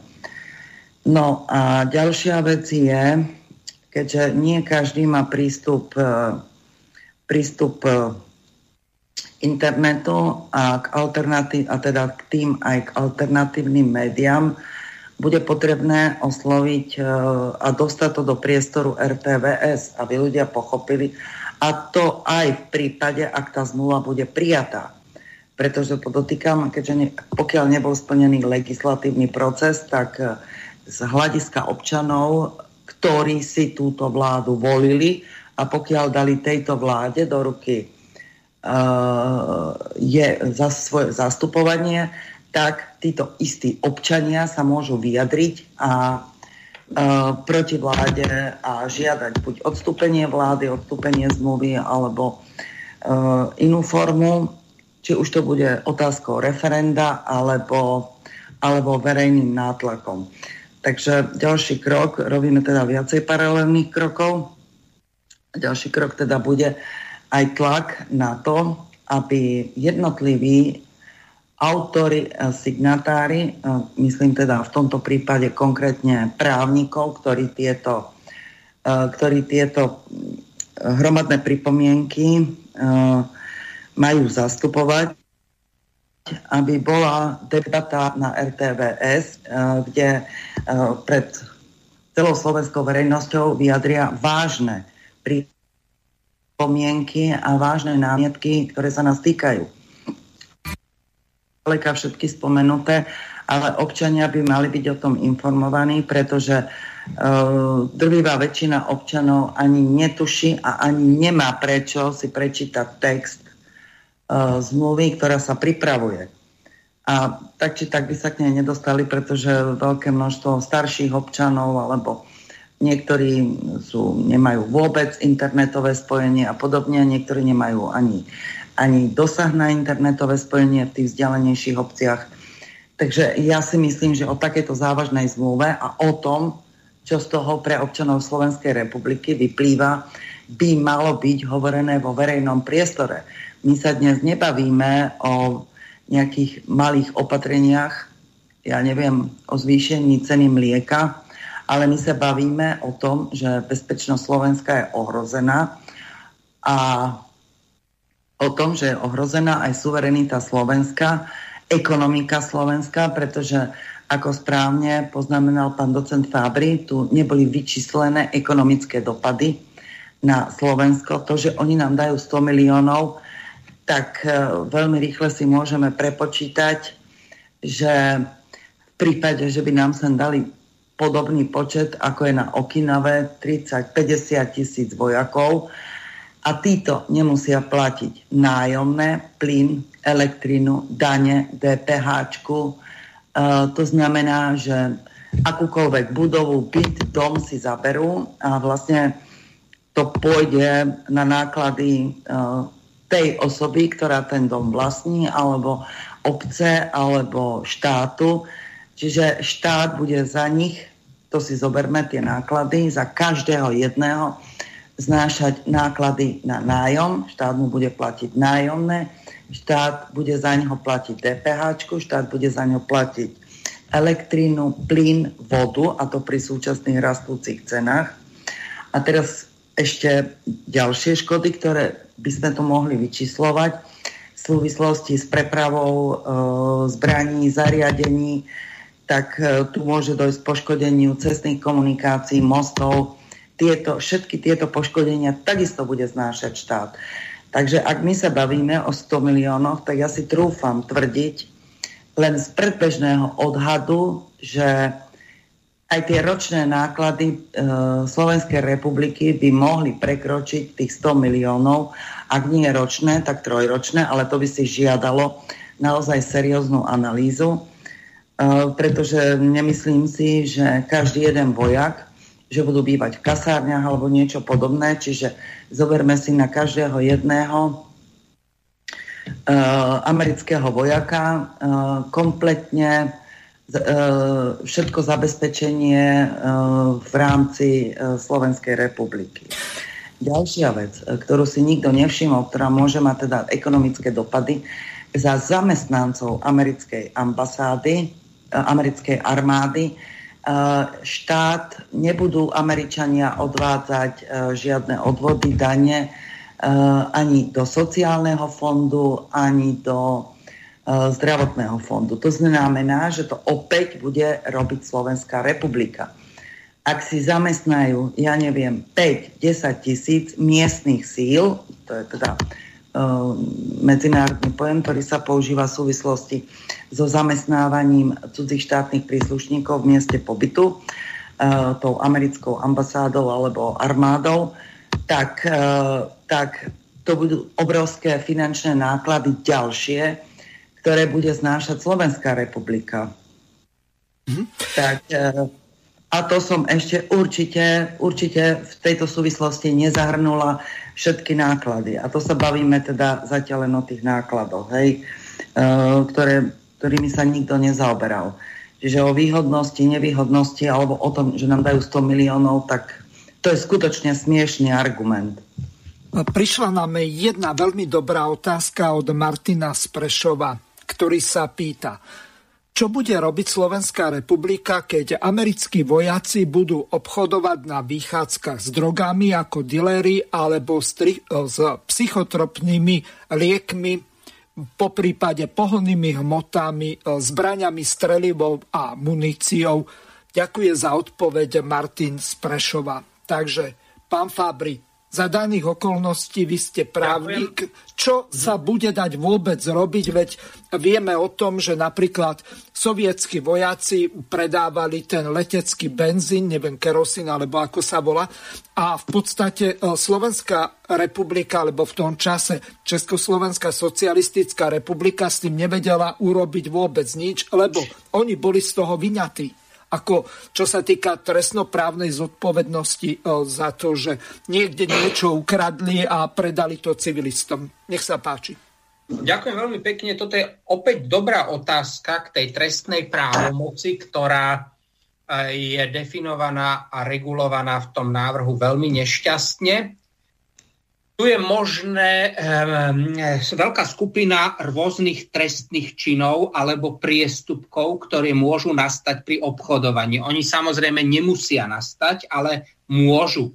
A tu by som upozornil na jeden veľmi nebezpečný problém v trestnej právomoci podľa článku 12 návrhu, kde sa hovorí, že ozbrojené sily USA oznámia slovenským orgánom každý prípad a tak ďalej, s výnimkou trestných činov, za ktoré možno uložiť pokutu alebo trest odňatia slobody na menej ako 3 roky. Je tu teraz otázka, že keď bude to obchodovanie alebo nejaký druh, nebudem teraz hovoriť, o aký druh trestného činu pôjde, ale ak by šlo o trestný čin, za ktoré by bolo možné uložiť dokonca menej než 3 roky, tak nám to Spojené štáty ani neoznámia pri takomto konaní amerického vojaka, respektíve nám to nemusia oznámiť. Toto je veľmi nevhodné a nebezpečné ustanovenie z hľadiska trestnej právomoci. No pokiaľ by išlo o... Áno. Spýtam sa na jednu veľmi dôležitú otázku. Akým spôsobom sa napríklad vyčísli cena nejakej munície, streliva, drog a ďalších tých produktov toho potenciálneho obchodu, či potenciálneho obchodu, keď tá cena na trhu sa môže pohybovať a... Vrátime sa k tomu, že v podstate tam sa jedná o to, že tie činy, ktoré sa na Slovensku posudzujú v skrátenom konaní, to znamená, že sa jedná len o prečiny, nie trestné činy so sádzbou do 3 rokov a pri cene či pri hodnote trestného činu nižšej, ako stanovuje trestný poriadok, tak za týchto okolností. Čo sa bude vlastne dať robiť? Nech sa páči. Ďakujem pekne. No, pokiaľ ide o to, ako sa budú vyčíslovať dané hodnoty, zrejme tam pôjde o nejaké znalecké skúmanie a pôjde samozrejme aj o to, aké druhy zbraní to budú, ktoré trestné činy popri tom môžu byť dotknuté. Plus otázka, je tu problém, že právny poriadok Spojených štátov a Slovenskej republiky sa inak pozerá na vzťah k zbraniam a strelivu. Teda otázka, čo na Slovensku môže byť vnímané ako trestný čin, to podľa amerického práva nemusí byť trestný čin, za ktorý možno uložiť 3 roky. Teda aj tá otázka, že v článku 12 odsek 2, kde sa hovorí o možnosti neoznámiť trestné činy za menej ako 3 roky, nie je tam úplne jasné, či pôjde o jurisdikciu, či pôjde o právnu úpravu Spojených štátov alebo Slovenskej republiky v prípade, keď sa určuje tá hranica 3 roky. A to napríklad pri otázke zbraní a streliva môže byť veľmi rôzne, pretože povedzme, v Amerike majú úplne inú úpravu vzťahu k zbraniam a strelive, alebo teda pozerajú sa dosť odlišne na zbranie a strelivo a nebezpečnosť, respektíve závažnosť takéhoto činu. To je niečo, kde je veľa otázok nevyriešených. A ja teda som upozornil aj na toto ustanovenie, viacerí teda v hromadných pripomienkach upozornili na nedostatok takéhoto ustanovenia. Na to si musíme naozaj dať pozor a pripraviť lepšie uvedené formulácie, aby sme sa nedostali do problému, najmä pokiaľ ide o otázku zbraní a streliva. Ja sa ale ešte vrátim, ak môžem, k tej otázke pripomienkového konania, pretože toto považujem za úplne zásadnú vec a nie len vo vzťahu k tejto dohode. To musíme určite spomenúť. Všetci si pamätáme, že pred voľbami politické strany, najmä víťazná strana Oľano, hovorili v programe o transparentnom a otvorenom vládnutí. A aj do programového vyhlásenia sa dostali formulácie o transparentnom a otvorenom vládnutí, čo bol jeden z hlavných motívov, aj prečo ich občania volili.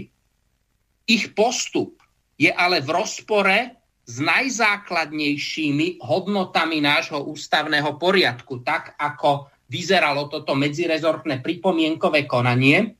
Ja si tu dovolím upozorniť na článok 30 ústavy, ktorý hovorí o práve občanov zúčastňovať sa na správe vecí verejných. Je to vyslovene ústavné právo, na ktoré treba poukázať a ktoré teda v rámci rokovania, či už toho rozporového, alebo celého prístupu k danej dohode orgány nebrali príliš vážne. Štátne orgány nebrali príliš vážne.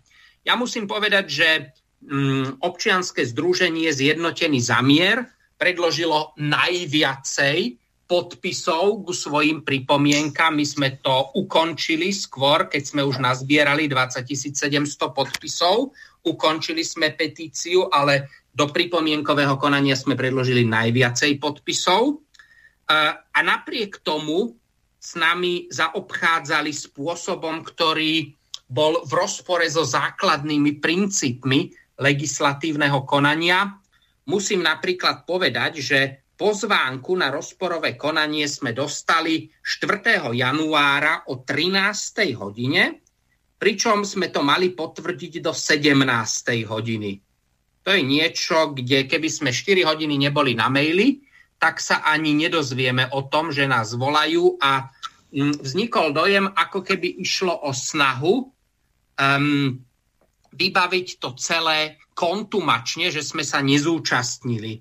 Rovnako to, že nám v režime, v akom sa uskutočňovalo to rozporové konanie, to bolo absolútne nepriateľné. Prechádzali sme cez rôzne detektore kovu, napísali do pozvánky, že to bude v chránenom režime, nevysvetlili, čo je to v chránenom režime. Nemohli sme vstúpiť na rokovanie ani len s mobilmi alebo notebookmi, v ktorých sme mali informácie vyznačené, jednotlivé znenia dokumentov, čo je spôsob, ktorý je zjavne v rozpore s transparentným a otvoreným vládnutím. Ja mimochodom spomeniem, že Slovenská republika sa už dávno, už ešte za vlády premiérky Radičovej, stala súčasťou partnerstva za otvorené vládnutie, ale tie princípy otvoreného vládnutia sa práve pri tejto dohode vôbec nenaplnili. Rovnako problém bol aj s tým dozvedieť sa, či boli vyhodnotené pripomienky a ako boli vyhodnotené.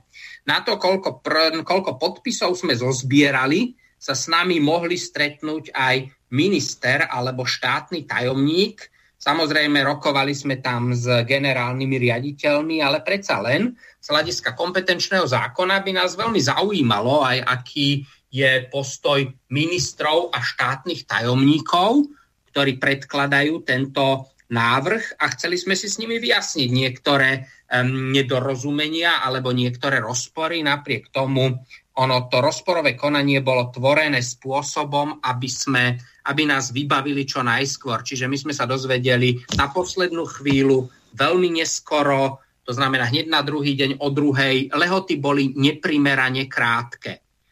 Ďalšia vec, ktorú chcem v tejto súvislosti, samozrejme s inými pripomienkami sa postupovalo ešte menej zodpovedne, čo je úplne zásadný škandál z hľadiska celého procesu, z hľadiska akýchkoľvek ochrany, akejkoľvek základných hodnôt zákonodárstva. Ja musím povedať, že ono legislatívny proces, aj konanie o takomto dokumente, oni by sa mali vyznačovať určitou legislatívnou racionalitou. Ale my sme tu cítili iba určitý politický cieľ, pri ktorom sa legislatívna a právnická racionalita nebrali do úvahy. To znamená, že tými našimi pripomienkami my sme vlastne suplovali štátne orgány, ktoré sa mali zaoberať tými problémami v dokumente, ktoré mali urobiť analýzy. Ono nie je primárnou úlohou nás, aby sme suplovali štátne orgány. Oni mali používať metódy, ktoré sú tradičné v legislatívnom procese. Ono, ja by som povedal napríklad, že často sa u nás hlási a mnohí hovoria Regulatory Impact Analysis, takzvaná RIA metóda. To je metóda, ktorá sa používa ako jedna zo základných metód, a mnohí z našich súčasných politikov rozprávajú o tom, že tieto metodiky uznané aj v OECD a ďalších organizáciách musíme používať. No presne pri tejto dohode sa ukázalo, že si príliš ťažkú hlavu nerobili. Predkladacia správa sa mi vôbec nepozdávala, spôsob, akým bola napísaná. Čiže ono je potrebné, aby sme do takýchto dokumentov vnášali aj viacej racionality, A hlavne rokovania o týchto dokumentoch musia byť racionálnejšie. To nemôže byť niečo, kde si stanoví konkrétna politická sila určitý cieľ a potom ignoruje racionálne pripomienky a naopak snaží sa tie racionálne pripomienky zhadzovať rôznymi obvineniami o tom, že je niekto ruský agent alebo podobne. Toto je spôsob, ktorý vedie k nebezpečnému javu, nie len z hľadiska tejto dohody, ale celej tvorby práva v Slovenskej republike. Už len to, akým spôsobom sa pripravujú zákony v skrátenom legislatívnom konaní, často vôbec nie podmienené pandémiou alebo súvisiacimi okolnostiami, alebo akým spôsobom sa vládne cez Facebook, to je niečo v prísnom rozpore so základnými princípmi parlamentarizmu.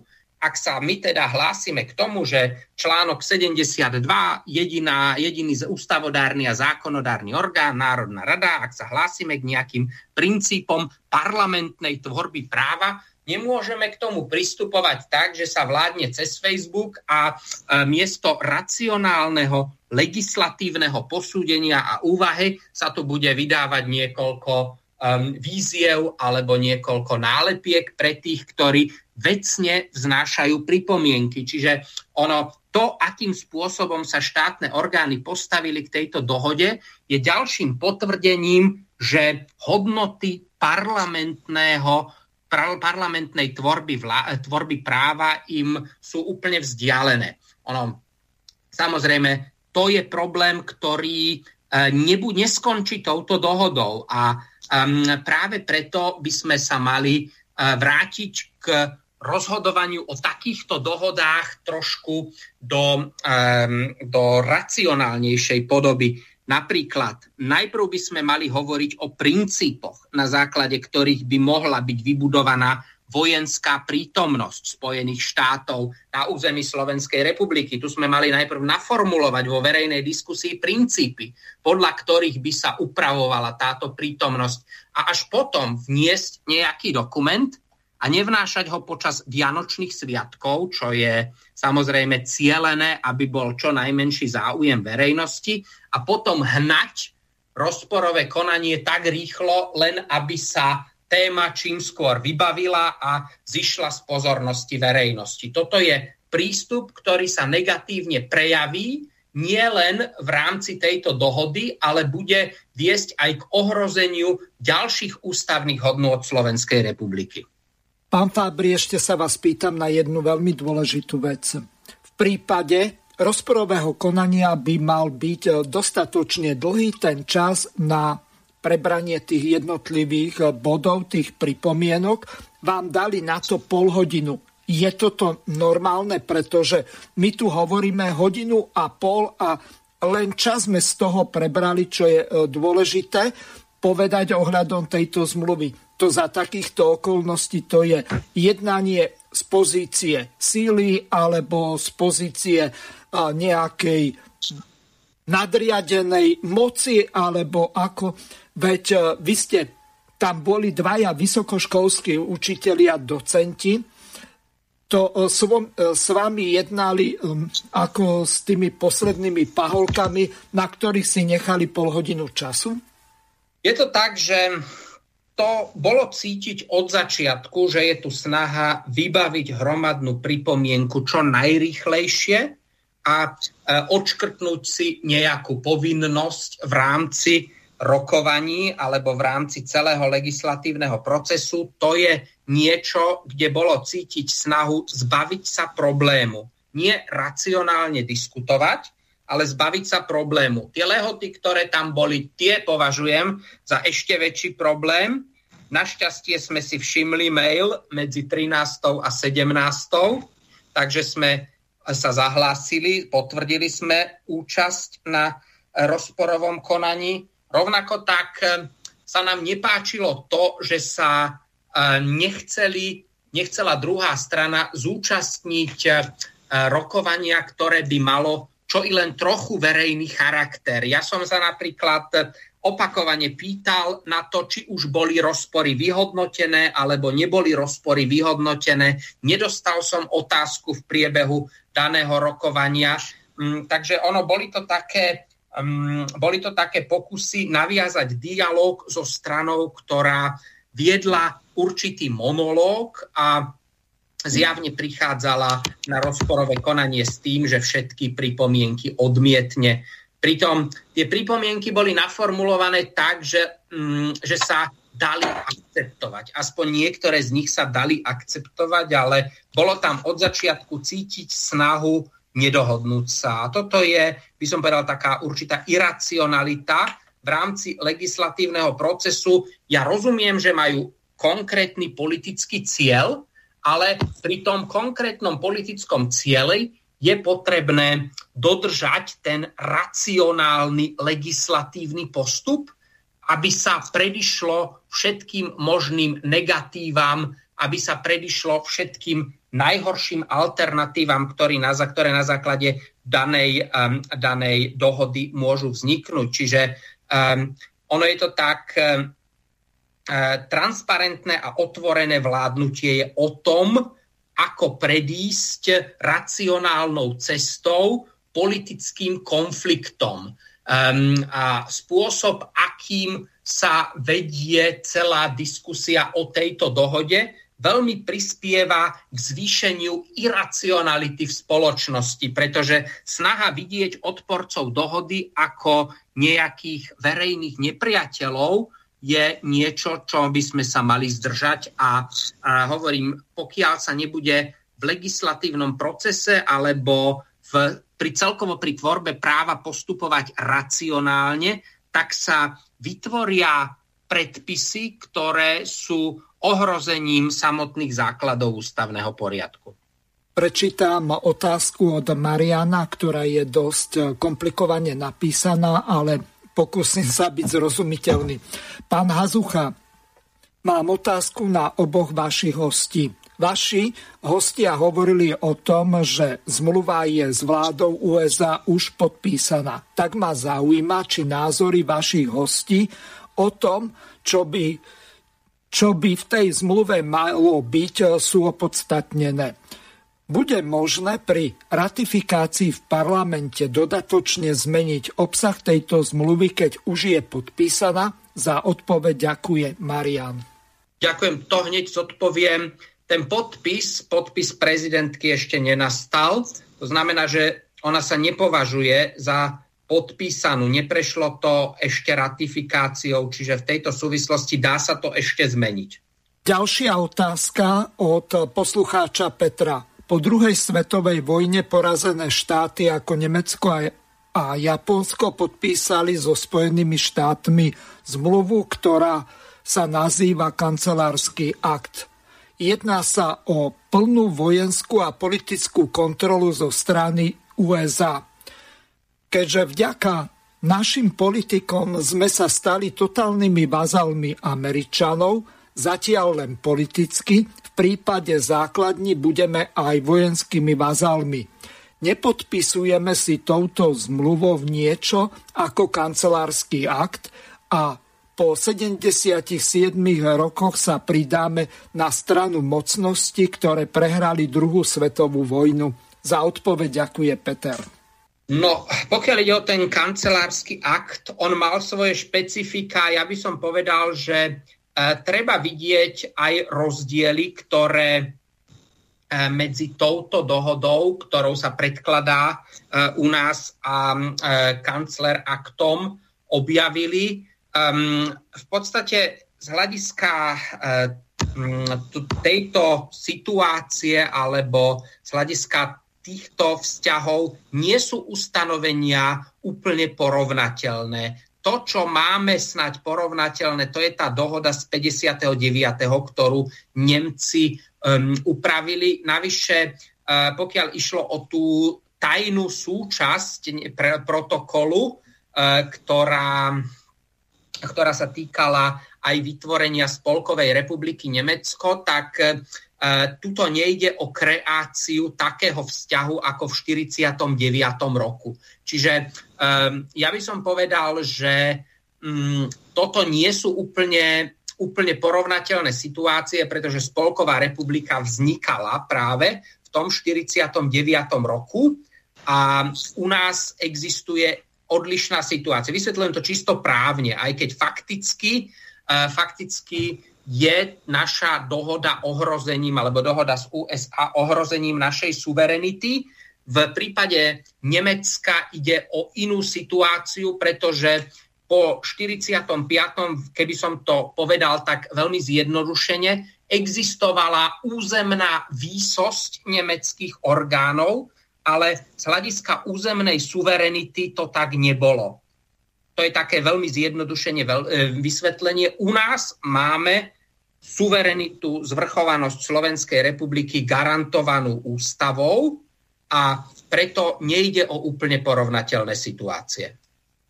Prečítam teraz ešte jednu otázku od poslucháčky Julie z Nitry a potom náväzne prehrám jednu ukážku, ktorú dnes na tlačovke povedal Robert Fico. Pani poslucháčka Julia píše: Pán docent Fábry, všetky najmä parlamentné politické strany sa snažia cez organizovanie referenda zviditeľniť svoje strany a ich predsedov. Som hlboko presvedčená, že ani teraz tomu nebude inak.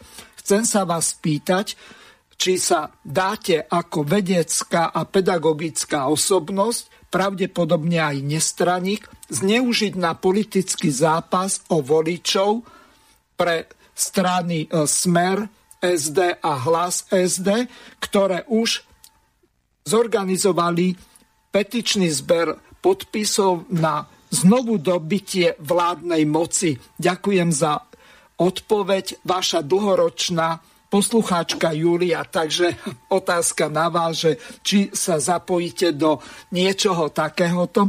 Môžete krátko odpovedať a potom prehrám to stanovisko Roberta Fica k novému referendu.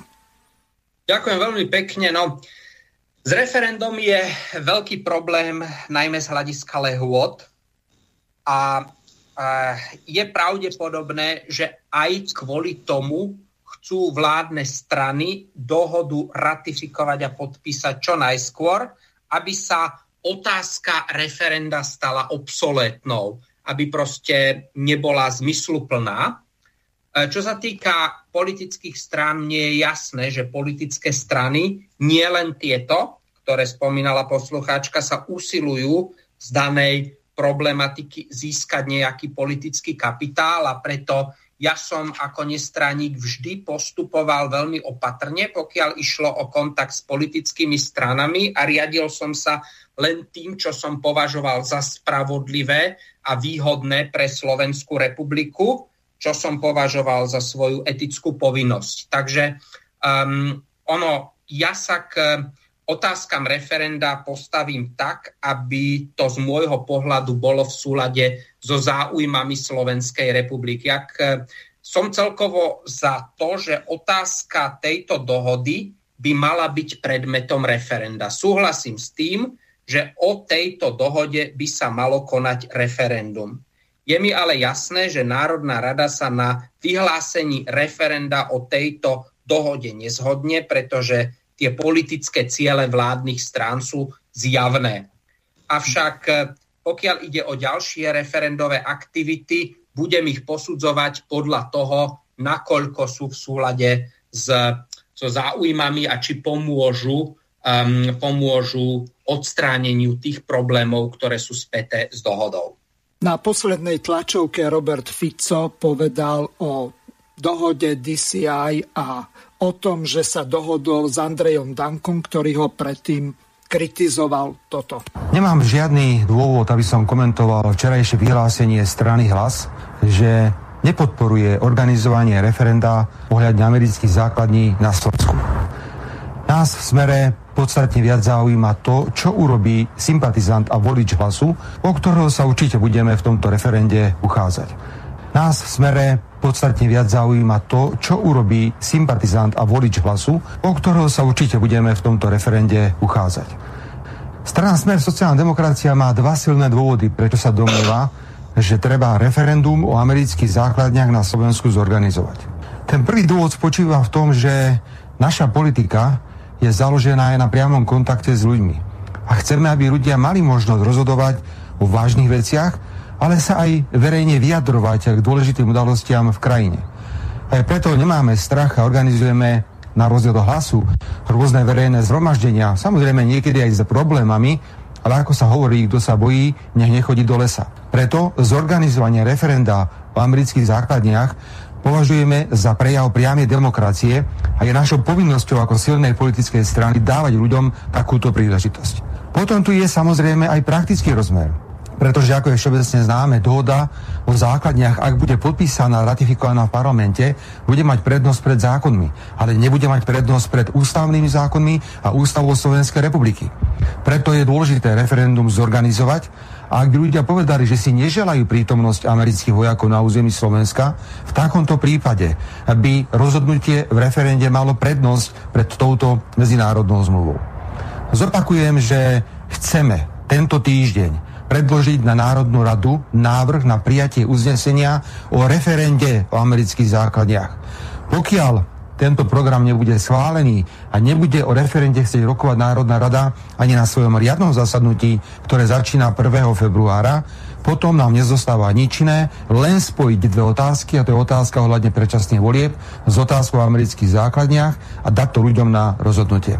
Na záver chcem ešte poďakovať. Mal som dobrý telefonický rozhovor s predsedom Slovenskej národnej strany Andrejom Dankom, ktorý povedal, že celá štruktúra Slovenskej národnej strany je pripravená byť súčasťou organizovania zberu podpisov na petíciu, ak, ako som už povedal, vládna koalícia sa rozhodne ignorovať uznesenie v Národnej rade a pristúpi k schváleniu tejto škandalóznej zmluvy, ktorá narúša suverenitu a zvrchovanosť Slovenskej republiky. Takže toľko povedal Robert Fico. Ja som v úvodnej časti zduplikoval tú časť toho jeho vyhlásenia o tom, že v podstate ide o zápas o voličov Hlasu.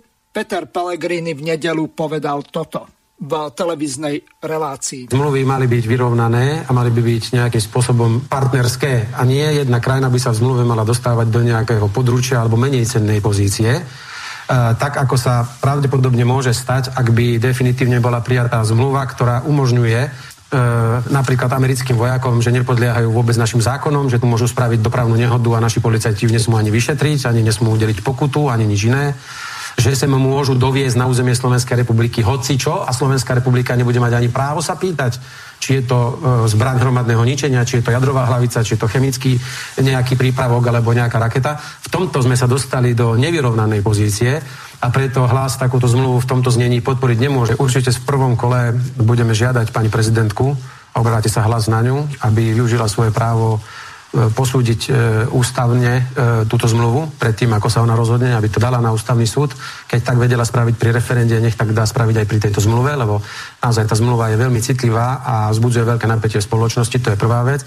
A druhá vec, ukazuje sa, že pravdepodobne okrem, aj keď si ja myslím, že mali by sme sa vysporiadať so 600 000 podpismi a pokúsiť sa zmeniť ústavu, aby mohlo byť vyhlásené referendum na základe toho prvého petičného aktu našich ľudí.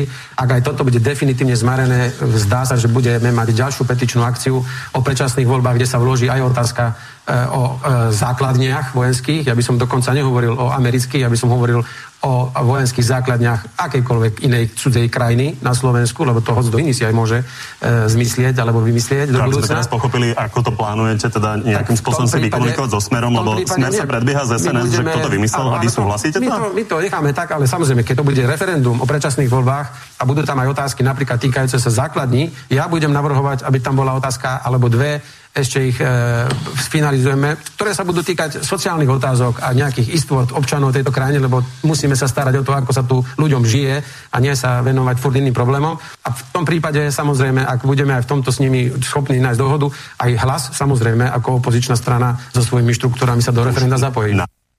Takže toľko Peter Pellegrini a teraz otázka na pani Ivku Michalikovú. Za daných okolností, keď vidíme, že čo sa vlastne deje, tak aké vy ako to združenie tých právnikov pána docenta Drgonca, pána doktora Harabina a ďalších ľudí, ktorí s vami spolupracujete. Aké to riešenie tejto situácie vidíte?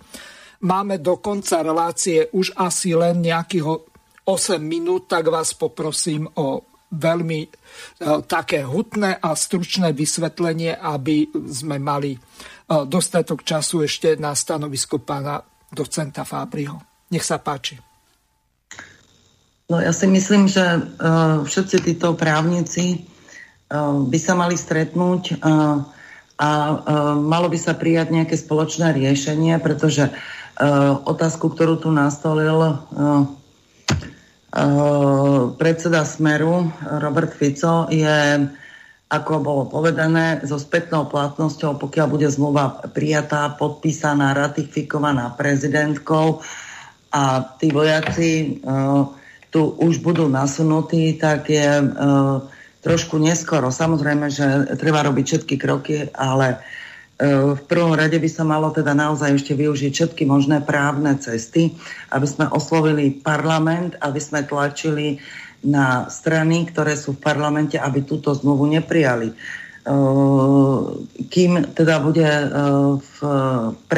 pred konaním alebo pred jej prijímaním a schvaľovacím procesom v parlamente by mal byť taký vyvinutý tlak na tie strany, o ktorých vieme teda, že sa s nimi dá, alebo teda rešpektujú do istej miery hlasy voličov. Napokon pravdepodobne tam nebudú navždy, tak treba teda,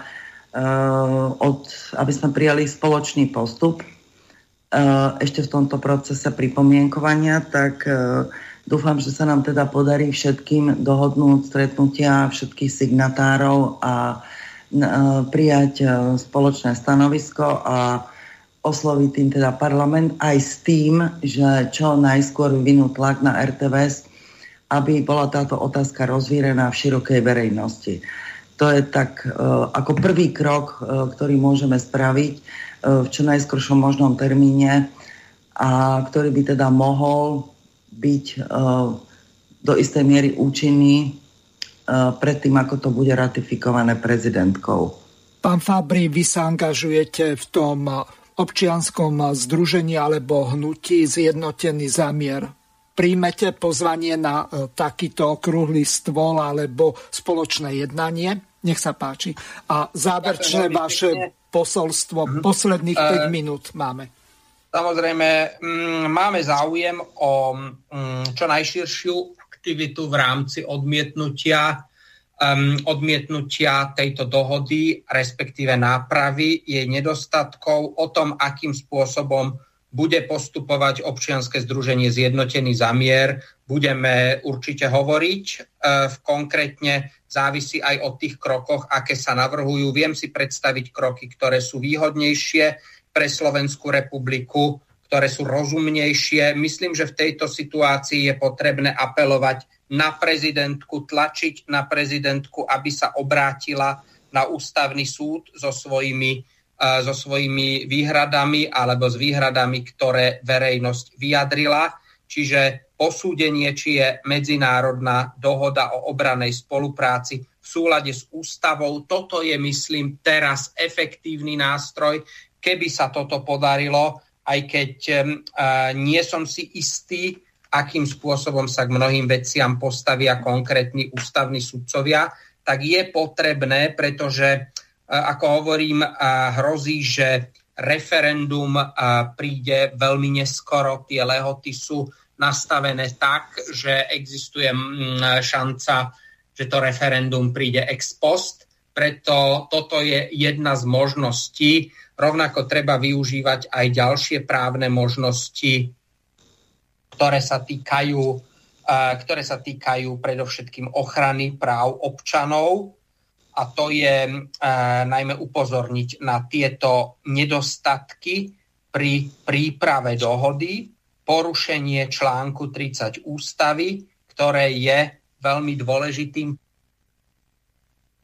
na správe verejných vecí. Takže ono Určite je potrebné prijať riešenie, ktoré bude mať šancu na úspech, ktoré nebude len nejakým naháňaním politického kapitálu konkrétnych politikov a bude na prospech Slovenskej republiky. Pán Fábry, máme poslednú minútku, tak môžete ju využiť na nejaké záverečné posolstvo a vliatie nejakej nádeje našim poslucháčom, že tá zmluva nebude buď prijatá, alebo že sa ju nejakým spôsobom podarí zvrátiť. Vidíte vy nejakú takúto šancu?